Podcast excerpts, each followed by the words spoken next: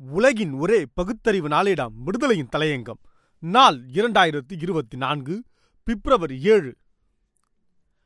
ஹிந்து மதத்திற்கு அழைப்பாம். பிற மதத்தினர் தாமாக முன்வந்து இந்துவாக மாறினால் திருமலையில் மதமாற்றி ஏழுமலையான் தரிசனம் செய்து வைக்கப்படும் என சனாதன தர்ம பிரச்சார மாநாட்டில் தீர்மானம் நிறைவேற்றப்பட்டுள்ளது. திருமலை திருப்பதி தேவஸ்தானம் சார்பில் திருமலையில் சனாதன தர்ம பிரச்சாரம் மூன்று நாள் மாநாடு நடந்தது. இந்த மாநாட்டில் அறுபத்தி இரண்டு மடாதிபதிகள் மற்றும் பீடாதிபதிகள் பங்கேற்றனர். மூன்று நாட்கள் நடந்த மாநாட்டில் பல தீர்மானங்கள் நிறைவேற்றப்பட்டன.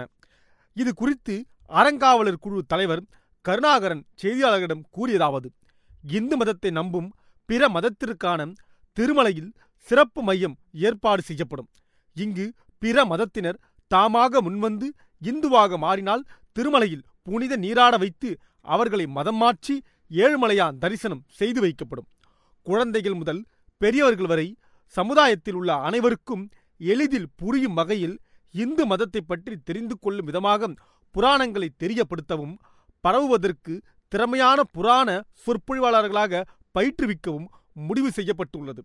சில ஜாதிகள் மீது சிலரின் பாரபட்சமான அணுகுமுறையே இந்து சமுதாயம் எப்போதும் பலவீனமாக இருப்பதற்கு காரணம். அதனால் ஜாதிகள் இந்து சமுதாயத்திலிருந்து விலகி செல்கின்றன.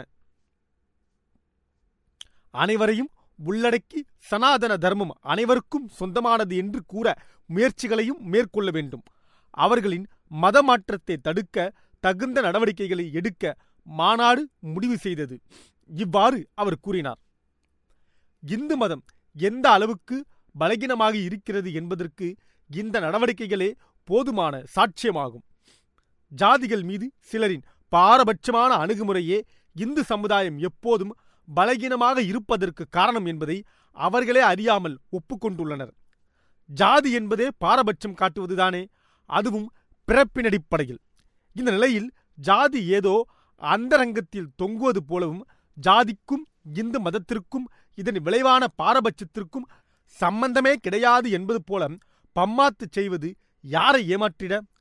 கொஞ்சமாவது யோகிய பொறுப்பும் அறிவு நாணயமும் இருந்தால் இன்று முதல் இந்து மதத்திலிருந்து ஜாதி விலக்கப்படுகிறது என்று திருமலையில் மூன்று நாள் நடைபெற்ற மாநாட்டில் ஒரு தீர்மானம் நிறைவேற்ற வேண்டியதுதானே? அவ்வாறு ஒரு தீர்மானத்தை நிறைவேற்ற முடியாமல் கையை பிடித்து இழுத்து தடுத்தவர்கள் யார்? கேட்பவன் கேடையனாக இருந்தால் எருமை மாடு ஏரோப்ளைன் ஓட்டியது என்பானாம் என்ற பழமொழிதான் நினைவிற்கு வந்து தொலைகிறது. ஜாதி ஒழிப்பு பிறகு இருக்கட்டும். குறைந்தபட்சம் தீண்டாமையை இந்த மாநாடு நிராகரிக்கிறது என்று ஒரு தீர்மானத்தை நிறைவேற்றியிருக்கலாமே. தீண்டாமை சேமகரமானது என்று சொன்னவர்தானே மறைந்த காஞ்சி சங்கராச்சாரியார் சந்திரசேகேந்திர சரஸ்வதி. பாலக்கோட்டில் முகாமிட்டிருந்த அந்த சங்கராச்சாரியாரை தீண்டாமை ஒழிப்புக்கு ஆதரவு கேட்டு காந்தியார் சென்றபோது மாட்டுக் கொட்டகையில் காந்தியாரை உட்கார வைத்து முகத்தில் அடித்தது போல் தீண்டாமையில் நம்பிக்கை வைத்துள்ள ஆன்மீகவாதிகளின் மனதை நோக அடிக்க எனக்கு விருப்பமில்லை என்று காந்தியாரிடமே சொன்னவர்தானே. அந்த சங்கராச்சாரியார்?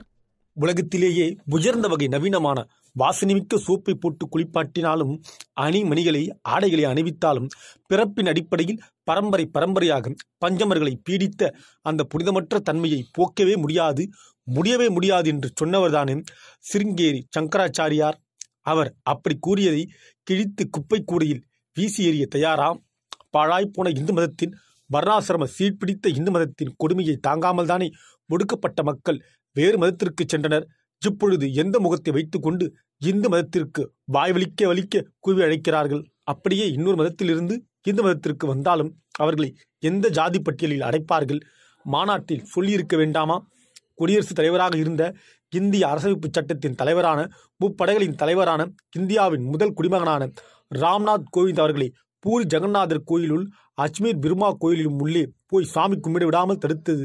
சென்ற நூற்றாண்டிலா நம் கண்ணுக்கு நேராக நடந்த இந்த கொடுமை மீது சட்ட ரீதியான நடவடிக்கை எடுக்கப்பட்டதுண்டா? இப்பொழுது குடியரசுத் தலைவராக இருக்கக்கூடிய திரௌபதி முர்மு அவர்களின் நிலைமைதான் என்ன?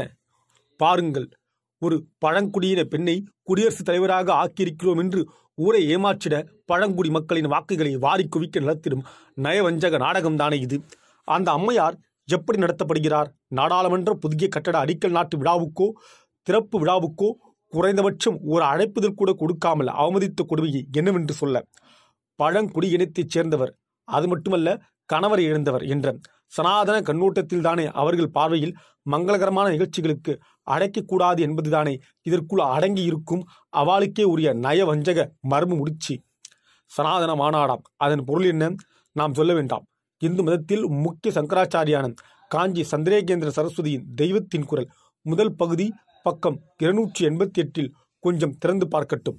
கட்டுரையின் தலைப்பு சனாதன தர்மமே சங்கரர் தரும் நெறி என்பதாகும். அந்த கட்டுரையில் சனாதன சாஸ்திரங்கள் வரையறை செய்து தந்த சமூக பாகுபாடு வர்ண தர்மம் கூடாது என்று சிலருக்கு தோன்றுகிறது என்று பச்சையாக குறிப்பிட்டுள்ளாரே. சனாதன தர்மம் என்றால் வர்ண தர்மம்தான் என்று கூறிய பிறகு வேறு வெண்டைக்காய் விளக்கெண்ணெய் விளக்க மட்டும் எடுப்படுமா?